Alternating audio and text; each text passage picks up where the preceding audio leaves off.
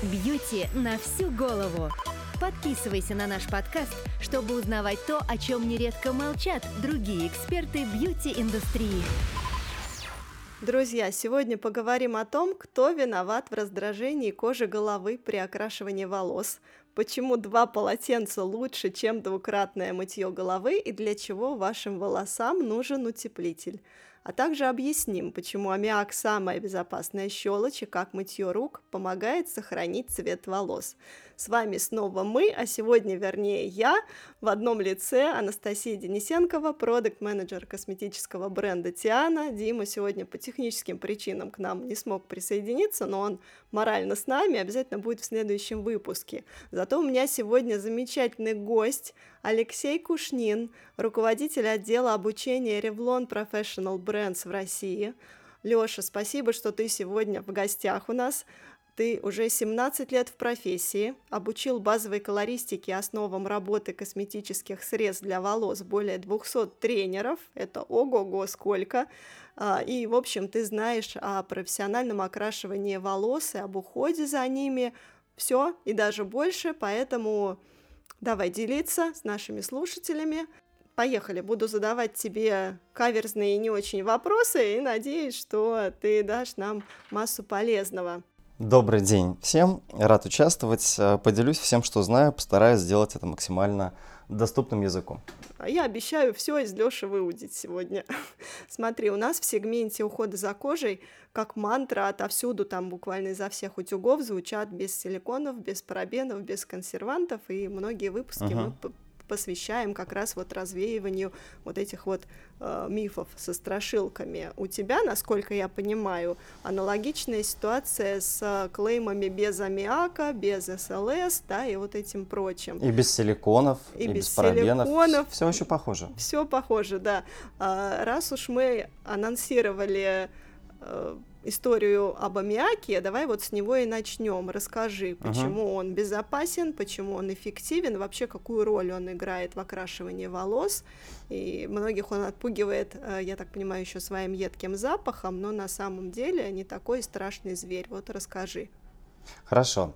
Тогда, если основная э, все-таки тема, которую вы обсуждаете, это кожа, в чем отличие волос от кожи? Если мы говорим о тех волосах, которые мы видим, то от кожи их в первую очередь отличает то, что они мертвые.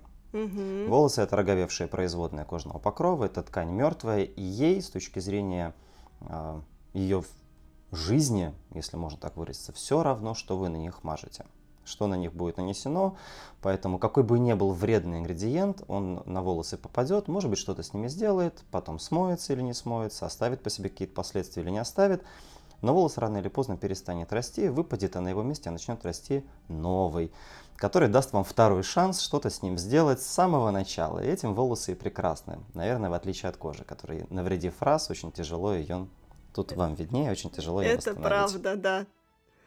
Волосы всегда дают второй шанс, ну и э, оправдательная поговорка «волосы не зубы отрастут», она на самом деле зачастую, наверное, девушка спасает от э, неудачных экспериментов. Чтобы создать какой-то цвет на ваших волосах, нужно смешать тюбик краски с какой-то кремовой жидкостью из э, большого баллона, который называется окислитель. В составе э, одного продукта и второго будет написано очень-очень много ингредиентов, и там за скобками в инке остается еще большая часть ингредиентов, которая просто по массовой доле не попадает в список. По сути, цвет волос создает всего три компонента. Щелочь, аммиак в частности, перекись водорода, который как раз-таки отдельно хранится в том самом баллоне.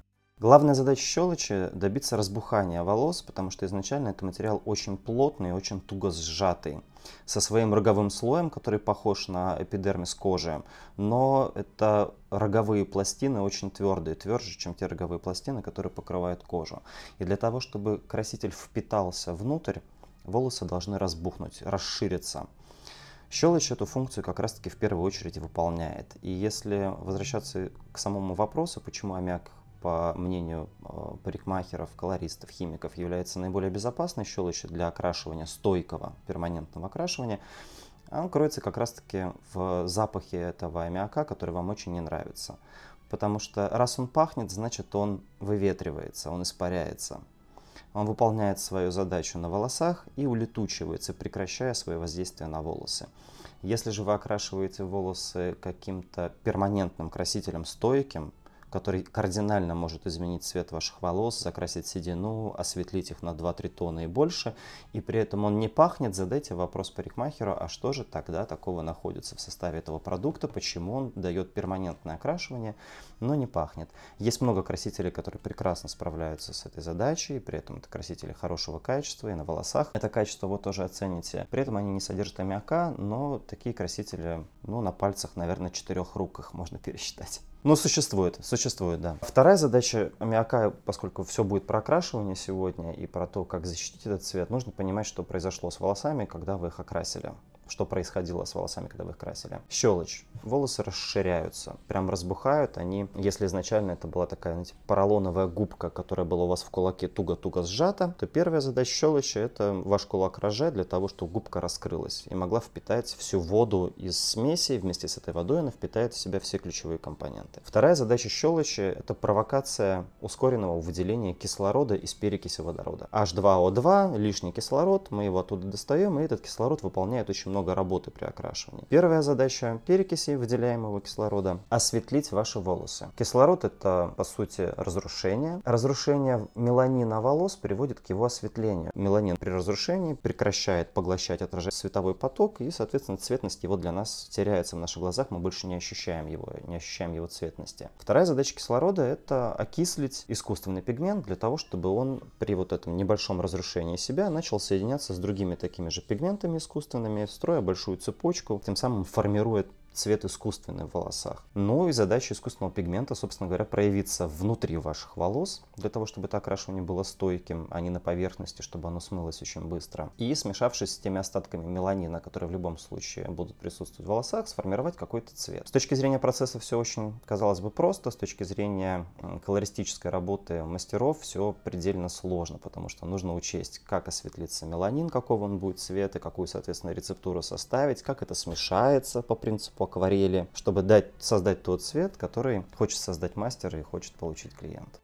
Скажи, пожалуйста, вот мы окрасили волосы, да? Угу. Сейчас, ну, такой мощный достаточно тренд глобальный, международный, на так называемую скинификацию, когда упор делается на здоровье кожи головы и при уходе за волосами, угу. и при окрашивании, и при уходе, соответственно, за окрашенными волосами. Как максимально обезопасить кожу головы во время вот этого процесса? Что вообще в красителях является наиболее жестким раздражителем для кожи головы? Иногда, знаешь, ну, я, наблюдала это как когда-то давно на себе, потом на других, угу. когда сразу после окрашивания у тебя весь скальп буквально, да, тоже в краске. Вообще, что с этим делать, э, какие последствия, угу. как вот это, может быть, предотвратить как-то можно? Какие твои рекомендации? Здесь нужно понимать, что есть задача выглядеть красиво, и есть задача обезопасить свою кожу головы. И эти две задачи, они не очень совместимы, потому что самую высокую степень защиты кожи в процессе окрашивания дает как раз-таки смесь сальных потовых желез. И перед перманентным окрашиванием волосы, кожу головы не стоит мыть 1-2 дня, может быть 3 дня, в зависимости от типа кожи. Если кожа жирная, быстро пополняет липидный вот этот Э, слой. Может быть, хватит и одного дня. Если умеренное выделение э, сальных потовых желез, нужно 2-3 дня дать коже для того, чтобы подготовить ее к окрашиванию. Не очень эстетически красиво, в каких-то случаях там отдельных заболеваний это может еще не очень приятно пахнуть, но это наилучшая защита. Второе – это лосьоны, составы, которые есть в арсенале салонов красоты, необходимые для защиты кожи. Это будут жировые составы, такие маслянистые, удобные для нанесения, то есть они будут как по консистенции своей по вязкости очень жидкие, но при этом это маслосодержащие составы, которые замещают отсутствующий липидный слой, плюс какие-то компоненты успокоения кожи. Они наносятся непосредственно перед окрашиванием или тоже там за несколько дней? А здесь э, очень разные формы выпуска можно встретить. Э, самое распространенное это нанесение до окрашивания, а также нанесение после окрашивания уже на финальном этапе. Есть средства, которые добавляются непосредственно в краситель. Это зависит от салона, с какими поставщиками он сотрудничает, что есть в арсенале мастера. Раздражение кожи при этом, тоже, чтобы мы с вами понимали, да, щелочь раздражает кожу. Да, перекись водорода раздражает кожу. Мяк, э, этаноламин, моноэтаноламин, они дадут раздражение кожи, могут его э, создать. Перекись водорода также может повредить кожу, но больше всего повреждений, раздражений и тем более аллергических реакций кожа дает на пигмент Потому что мы с вами используем в краситель очень маленькие кристаллы соли, как э, прекурсоры пигмента, которые имеют очень высокую проницаемость. Если кожа чистая, они могут проникнуть под внешний слой эпидермиса, буквально вот под первые роговые пластинки, первые два, два слоя. А потом они там будут проявляться. Они будут собираться в большую конструкцию, которая будет расталкивать клетки кожи в стороны, что точно не понравится этой коже. И клетки лангерганца начнут реагировать и кричать, я э, слишком часто встречаю этот э, компонент, прекращай и спровоцировать аллергическую реакцию. Сам факт окрашенной кожи, он тоже отсюда, что пигмент смог проникнуть в эпидермис и проявиться там, и его водой уже оттуда не смыть. Нам придется подождать, когда новые слои кожи будут израстать, старые отшелушиваться, и вместе с роговыми пластинками кожи будет отшелушиваться пигмент, который туда попал. Основной источник раздражения, аллергических реакций угу. в окрашивающих смесях – это пигмент. Что делать? Не мойте голову, не мойте голову накануне. Лучше, если вы э, готовы не мыть ее два дня. Если вы знаете, что раздражение кожи – это присущая вам реакция, предупредите об этом мастера, нанесите составы, лосьоны для защиты кожи головы. Они существуют, они есть в продаже, доступны и мастерам, и в ритейле они тоже угу. есть. Леш, а вот после окрашивания расхожая рекомендация, да, не мыть голову какое-то время после окрашивания. Вот об этом что скажешь? И в контексте и сохранения цвета волос с одной стороны, и с другой стороны, вроде как пигмент-то надо тоже с кожи смыть поскорее. Если вам очень понравился тот цвет, который вы видите в салоне или после домашнего окрашивания, не мойте волосы вообще больше никогда. Шикарно! Тогда, тогда все потери цвета будут связаны исключительно с выгоранием волос на солнце. Все. Ну и с выпадением волос, естественным циклом ну, да. выпадения волос. А в остальном все будет прекрасно. Есть рекомендации у некоторых производителей не мыть э, голову в течение, у кого-то это 12 24, 48 часов, но это зависит от э, типа красителя, от производителя. Такой единой рекомендации нет. Все зависит от того, как была завершена услуга окрашивания в салоне или вами собственными руками. Ведь мы с вами в самом начале окрашивания нанесли щелочной состав, краситель это щелочь, в любом случае он будет иметь щелочной pH на волосы, волосы разбухли. Краситель впитался, все процессы прошли, мы с вами смываем водой краситель с волос, а что дальше? Волосы остаются разбухшими, шампунь хоть и имеет pH там, в среднем 5,5, но это небольшая порция, не длительное э, время воздействия, поэтому волосы от мытья шампунем не сжимаются и остаются раскрытыми. Как их сжать? Сжимается все всем, что принято называть уход. Кондиционеры маски имеют кислый показатель уровня pH 4,5, 3,5, но тут тоже есть нюансы того, как эти маски применяются. Всегда все зависит от рук, от применения продукта, а не от самого продукта на самом деле. Вы слышали эту рекомендацию, наверняка, уважаемые слушательницы, вы слышали эти рекомендации от ваших парикмахеров, то кондиционеры и маски нужно наносить на подсушенные полотенцем волосы. Было? Было. Было. Было-было. Почему? Все уходовые растворы, маски, кондиционеры, они в основе своей эмульсию имеют водную и все свои свойства проявляют за счет кислого pH этой воды, этого кондиционера, этой маски, и тех компонентов, которые должны проникнуть в кортекс, а масла, силиконы должны остаться на поверхности. Да, вода ушла внутрь, масла, жиры и силиконы остались на поверхности, супер эффект. Но если волосы не подсушены полотенцем, не просто отжаты руками, а именно не подсушены полотенцем, в идеале махровым, который гигроскопичнее намного, чем волосы, и перетянет воду из волос в себя, освободив тем самым пространство для воды из кондиционера или маски волосы буквально делают, я попробую это сделать звуком, так вот они впитывают, прям втягивают воду из кондиционера, из маски в себя вместе с кислым pH. Тем самым мы добиваемся сжатия кортекса внутренней части волоса, мы добиваемся сжатия кутикулы, то есть роговые пластины волос прижимаются друг к другу. Масла силикона остаются на поверхности, сглаживая, смазывая эту поверхность, создавая и тактильное очень приятное ощущение, и блеск. И вот он супер эффект. Но в окрашивании ключевым моментом является именно сжатие. А соответственно на завершающем этапе, после того, как смыт краситель водой, после того, как кожа и волосы промыты промыты шампунем, и в первую очередь кожа промыта шампунем. После этого волосы подсушиваются полотенцем и на полное время выдержки наносится. У большинства брендов наиболее кислый pH имеет маска. И вот тут-то мы и видим красоту. И тогда и тогда, да, и тогда и получается картина, что а после этого уже не важно, помоете вы вечером голову или не помоете, потому что это будет соответствовать регулярному окрашиванию, а не тому, что волосы были разбухшими очень сильно, и вы вдруг решили их помыть, они не успели еще сжаться под естественным влиянием окружающей среды, масел, того, что мы с рук на них стягиваем и наносим. Это э, спойлер следующего, наверное, да, вопроса. Да, да, да, да. И если мы с вами не закрыли волосы, не сжали их после окрашивания и приступаем к мытью, по сути, на разбухшие волосы попадает вода, спокойно протекает по волосам, спокойно протекает внутри и, по сути, выдавливает, вымывает тот шикарный цвет, за который вы так боролись, за который вы заплатили, который делал вас почему-то еще два часа назад очень счастливой. А тут вдруг раз, и половина его ушла в слив. И вот это обидненько.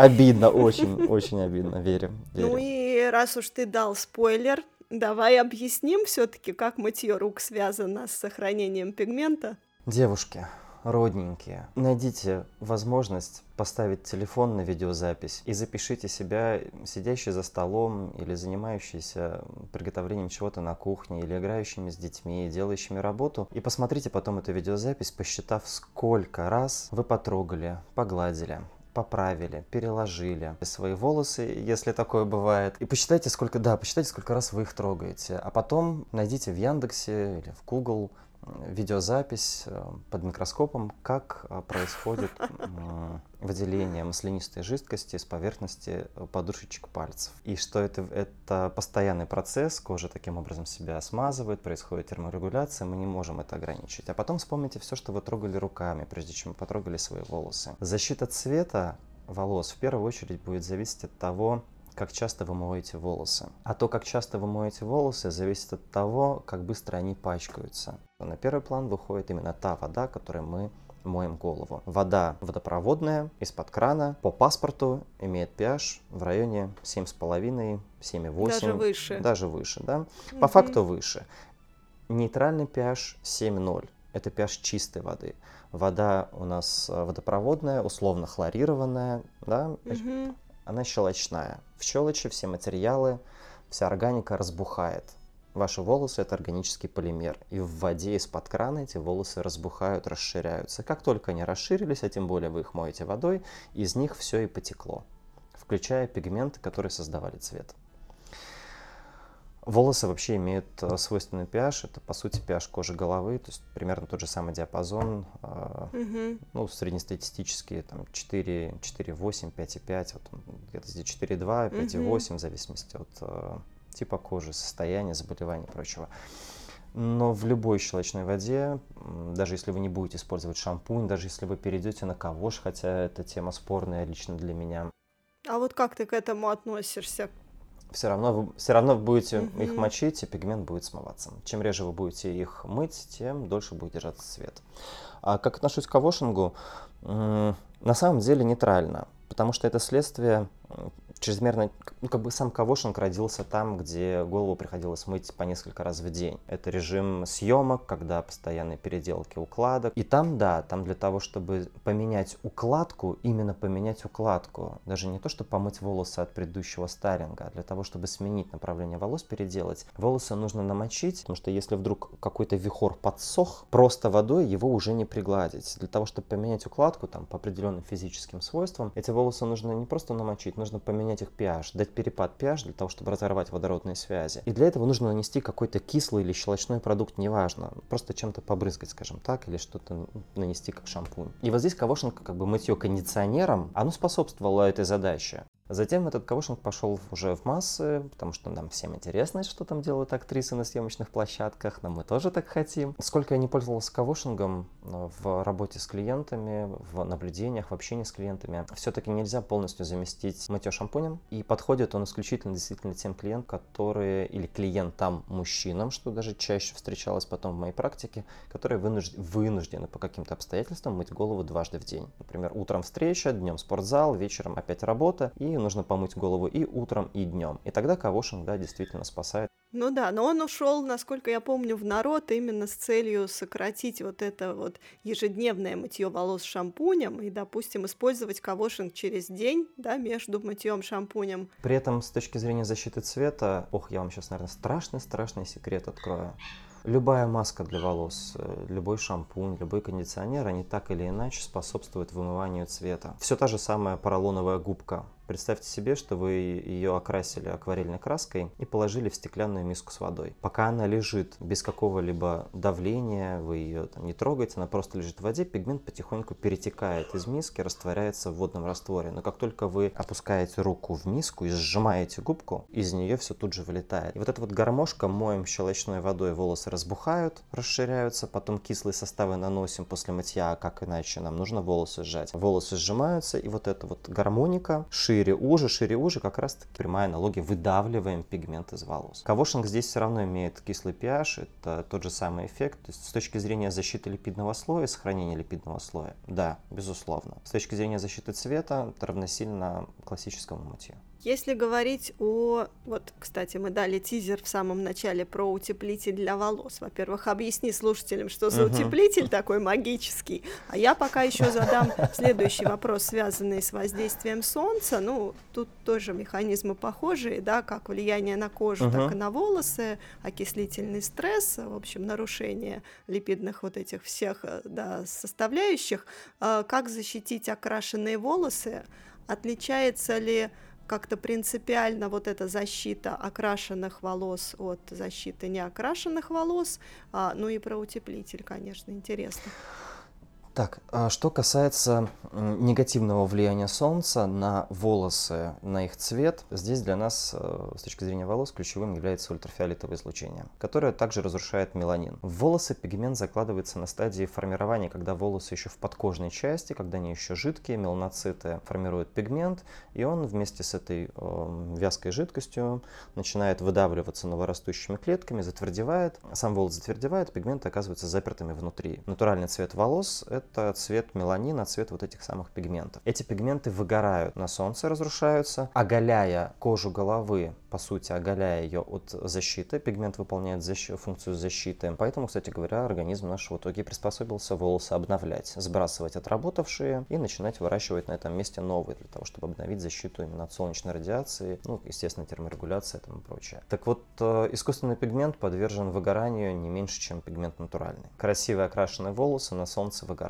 А спреи термозащитные, термозащитные продукты, какой-то какой-то иной формы выпуска, по сути, работают очень схожи с кремами солнцезащитными для кожи. Единственное, наверное, отличие это то, что помимо тех же самых э, основных компонентов может добавляться непосредственно пигмент. Пигмент нейтрального цвета, как правило, это такие песочные, песочно-золотистые пигменты, которые остаются на поверхности волос после распыления, если это спреевая форма особенно. Ну и, скажем так, они выгорают вместо подлежащего пигмента, тем самым защищая а, пигмент волос от выгорания. Но, как и в случае использования а, кремов для кожи, постоянное обновление в течение дня, то есть нанесение каждый час, каждые два часа обновление защиты по поверхности. А под а, утеплителем для волос в нашей переписке, когда мы обсуждали, что будет интересно обсудить, речь шла про термозащиту. Термозащитные спреи для волос способствуют ли они защите цвета, защищают ли они цвет или что-то другое они защищают? Да, ну вот ты расскажи, если можно, вообще о воздействии термических факторов и особенно, наверное, вопрос укладок, да, горячих актуален при окрашивании, угу. что происходит с волосом, как обезопасить а, состояние волос и, собственно, сохранить окрашивание надолго. Ну, я думаю, что все девушки рано или поздно к этому эксперименту приходили, волей или неволей, когда,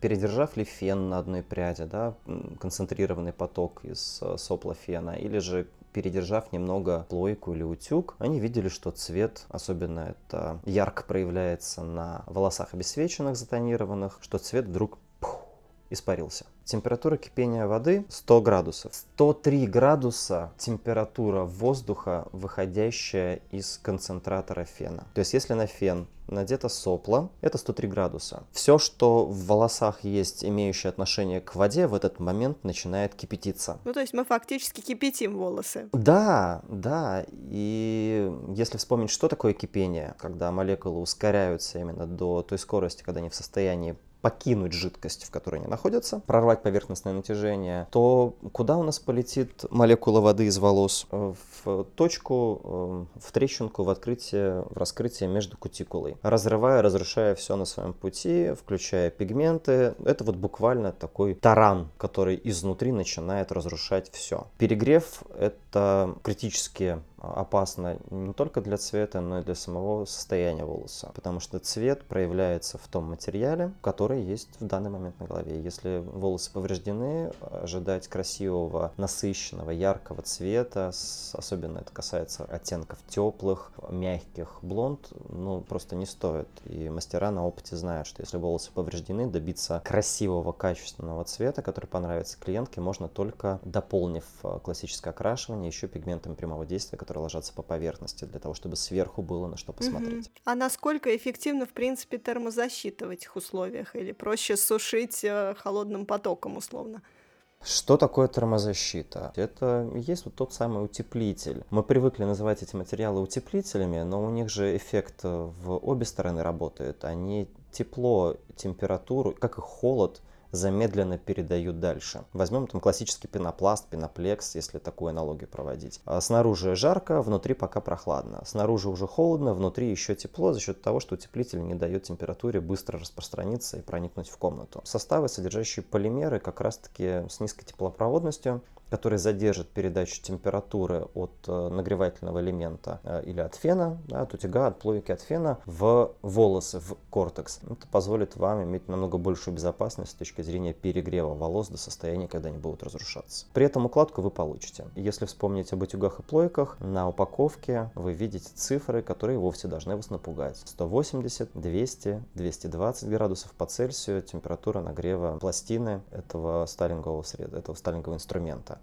а температура кипения воды 100 градусов, а температура плавления волос 218, если мне память не изменяет. В идеале твоя рекомендация Избегать горячей укладки. Не избегайте. Избегайте э, использования фена на максимальном температурном режиме. Избегайте использования утюгов и плоек на максимально температурном режиме. Если у вас, у вас окрашены волосы, вы хотите сделать красивую укладку, первое, что вы делаете, сняв концентратор с фена рассеянным потоком воздуха, вы заветриваете волосы и сушите корни. То есть феном мы просушиваем корни полностью, рассеянным потоком для того, чтобы еще и не обжечь кожу. Затем вы одеваете концентратор, и если это укладка на щетку, укладка на брашинг, на круглую щетку, все равно не выставляйте максимальную температуру. Волосы в укладке ведут себя, простите за аналогию, как пластик. Берем пластик, нагреваем зажигалкой, нагреваем. Он становится мягкий, мы можем изменить его форму. Когда он остывает, он эту форму фиксирует. Волосы в укладке ведут себя точно так же. Нагреваете их, они становятся пластичными. Вы придаете им форму, но вам нужно дать волосам остыть в той форме, которую вы хотите сегодня носить. И только когда они остывают в этой форме, они эту форму фиксируют, эта укладка будет держаться. Абсолютное большинство стилистов знает, что укладка будет носиться дольше, если ее сделать на минимальной температуре. То есть если это утюг, то 180 градусов. Да, есть нюансы по толщине волос, по типу волос, окрашенные, натуральные, насколько они плотные, насколько они толстые. Там много нюансов, но они все исчисляются микронами так или иначе. И укладка на низкой температуре будет держаться дольше. А для того, чтобы придать волосам форму, нужно дать им остыть. Если это укладка на горячий инструмент, то опять-таки это минимальная температура. Особенно волосы окрашенные, это волосы уже прошедшие через ощелачивание. Они намного управляемые в укладке. Есть не один и не два клиента, которые специально обесцвечивают свои волосы, а потом закрашивают их обратно в свой плюс-минус натуральный оттенок для того, чтобы сделать сделать их управляемыми. Это актуально для коротких стрижек, для того, чтобы сделать волосы пожестче, чтобы легче было укладывать и меньше использовать горячего инструмента, меньше использовать продуктов стайлинга. Просто за счет того, что волосы будут повреждены, укладывать их так, как хочется. Угу. А вот ты заговорил о стайлинге. Как стайлинг на пигмент воздействует? И какие может быть, предпочтение стоит отдать каким-то определенным форматам, составам. Душнило внутри меня снова отсылает меня к самому началу нашего разговора, что есть две задачи. Красиво выглядеть и сохранить цвет волос. Стайлинг на пигменты не влияет никак. Весь, все продукты стайлинга, ну, может быть, за, за каким-то очень редким исключением, а, о котором я не знаю, это фильмформеры, это те или иные полимеры. По отношению к пигменту они инертны. Они не делают с ним ничего. Но они влияют на дальнейшую чистоту мытья волос. Они влияют, да, на ваше желание помыть волосы. Поэтому использование обильно, обильного количества стайлинга, оно так или иначе переведет вас рано или поздно угу. в ванную, и часть цвета вы снова смоете. с точки зрения волос, э, желание, допустим, ну, не знаю, там 2-3 дня не смывать стайлинг, потому что вот с точки зрения кожи это не норм. А угу. что про волосы что скажешь? Волосы мертвая ткань, им все равно, что вы на них намазали. Если продукт стайлинга не наносится вами на кожу головы, можете носить хоть до следующего Нового года. Ну, собственно. Для тех, кто, возможно, слушает сейчас наш подкаст непосредственно в салоне во время окрашивания, да, или кто собирается uh-huh, на окрашивание. Uh-huh. Мы, кстати, а, делали опрос вот буквально накануне записи этой. Больше половины подписчиков э, нашего канала ответили, что да, они регулярно красят волосы, кто-то еще думает, Вышлите оттуда одного подписчика, потому что я тоже проголосовал, чтобы посмотреть Понятненько.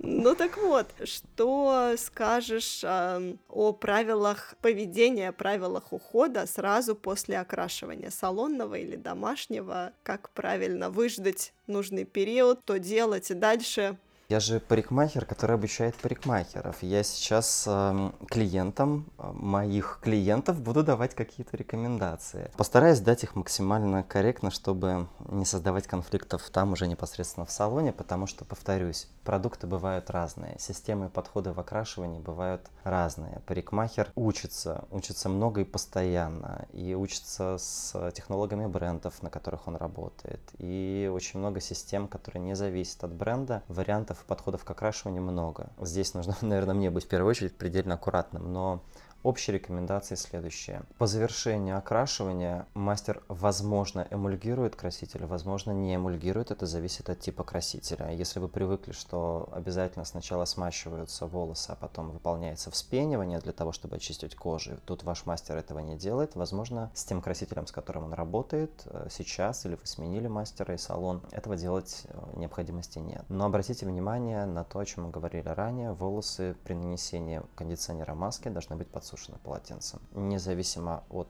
бренда, продукта, который наносится, волосы должны быть подсушены. Время выдержки. Здесь э, нетерпеливость самих клиентов и на самом деле не попытка сэкономить время мастером, а его сочувствие клиентке, которой часто неудобно лежать в раковине, в мойке. Сочувствие мастера сподвигает его к тому, чтобы поскорее поднять клиента из раковины. Полное время выдержки. Кондиционеры в среднем выдерживаются 2-4 минуты, после окрашивания скорее 4-5. Маски выдерживаются в среднем 5-10 минут, и после окрашивания это скорее полное время выдержки, зависит от типа маски, рекомендаций производителя, но это 5-10 минут минимум время выдержки маски. Если мы не додержим, мы не завершим процесс окрашивания, как того требует стойкость цвета последующего. Если чувствуете сухость кожи, если чувствуете раздражение, обратите внимание мастера на это, у него под рукой всегда найдется средство, чтобы это снять, не стесняйтесь, потому что какая-то сухость кожи или какой-то дискомфорт, он впоследствии может привести к более серьезным последствиям. Нужно обратить внимание мастера на это. Он должен посмотреть глазами, что произошло. Рекомендации мастера по домашнему уходу. Они могут быть очень разными. Э, мастер прописывает режим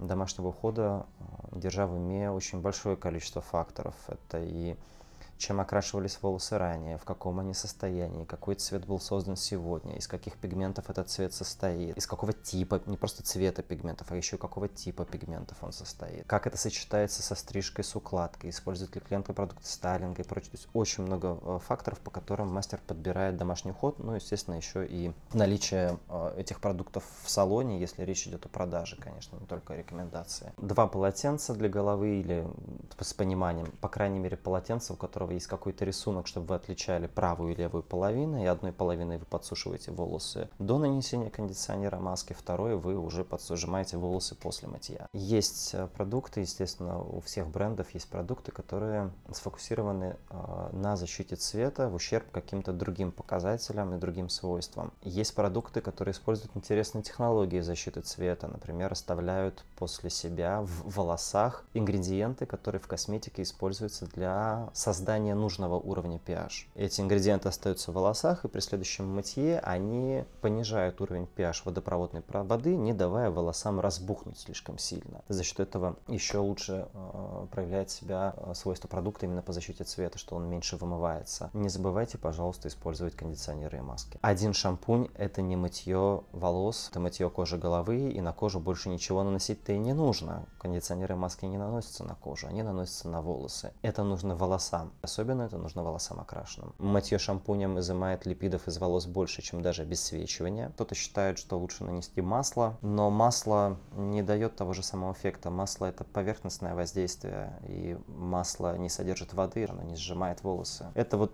то, то же самое уже упоминалось, противосиликоновая борьба, которая тоже не имеет большого смысла для волос, потому что волосам все равно. Силиконы вы нанесли на них или натуральные масла, но силиконы дают эффект здесь и сейчас. Это то, что так вылюбляет в волосы клиенток в первую очередь самих. Да-да. Алёш, э, и, наверное, в завершении, да, уже нашей классной, интересной беседы, э, что можешь сказать по поводу повторного окрашивания? Есть ли какие-то, ну, наверное, нет универсальных, но тем не менее, более или менее общие рекомендации рекомендации, как часто подкрашивать волосы, да, что делать с отросшими корнями. Тут, конечно, опять же, две задачи, они между собой не угу. дружат, но тем не менее.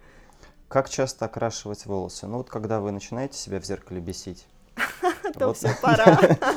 Наверное, тогда уже пора. Это зависит от техники, потому что какие-то растяжки цвета плавно, они позволяют действительно, там не каждый месяц, а раз 3-4 месяца, да, они стоят дороже, но реже ты ходишь в салон. В итоге примерно, затраты примерно будут одинаковыми. Окрашивание корней, если это блонд, total блонд, обязательно раз в 2 максимум 3 недели, потому что первый пол сантиметра волос над кожной части, они, это волосы мягкие, они очень легко разбухают, очень легко осветляются. И наиболее чистый блонд, наиболее холодный блонд можно получить только при регулярном осветлении. Вот буквально пол сантиметра отросло, уже нужно осветлять. Если отрастет чуть больше, то прикорневая зона осветляется лучше, последующая зона осветляется хуже, появляются вибрации, контрасты, которые портят общее впечатление от цвета. Раз в месяц, раз в полтора месяца, в зависимости от скорости роста волос, это средний цикл окрашивания, если вы окрашиваете волосы в целом. Седина и прочее могут повлиять на ваши желания, и как часто в зеркале вы себе начинаете не нравиться или начинаете укладывать волосы на бочок, чтобы спрятать то, что вы не хотите показывать окружающему миру. С точки зрения э, окрашивания длины, держите в уме, что если вы пытаетесь э, вытянуть из мастера рецептуру, которой он красит ваши волосы, вы оказываете себе медвежью услугу, потому что эту рецептуру он использует на данной конкретной базе, которой вы пришли в салон сегодня. Когда вы придете к нему через месяц, он будет окрашивать вас, скорее всего, уже другой рецептурой. Может быть, он ту же самую рецептуру нанесет на корни отросшие, но длину он будет окрашивать иначе, потому что на длине уже другой цвет. Для того, чтобы создать то, что было, к этому цвету нужно теперь добавлять какой-то третий. Все по законам акварели.